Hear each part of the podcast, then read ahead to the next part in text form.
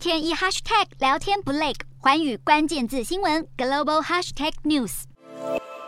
与会领袖最后一天留下合影。太平洋岛国论坛十四号在斐济落幕，话题之一就是所罗门四月和中国新签的安全协议。所罗门总理苏加瓦瑞挂保证，不会允许北京在境内建军事基地，让国家沦为岛国公敌。此番表态终于让澳洲总理艾班尼斯安心一些。一旦中国在所罗门建立军事设施，距离澳洲东北角海岸将不到两千公里。为了避免北京又私下和岛国签密约，损害区域安全，与会领袖在十四号发布的联合公报中一致同意，往后与他国达成安全协议前，将咨询其他成员。艾班尼斯更意有所指说，澳洲援助之手从不附带任何条件，百分之百尊重岛国主权。除此之外，峰会也聚焦气候变迁，毕竟海平面上升最先影响的是岛国家园。日本排放核污水到海洋，同样被岛国关切。中国见缝插针，跟着批评日本政府始终没提供相关的科学佐证，说服国际净化后的核污水不会影响公众健康，一味强推排海方案，太不负责。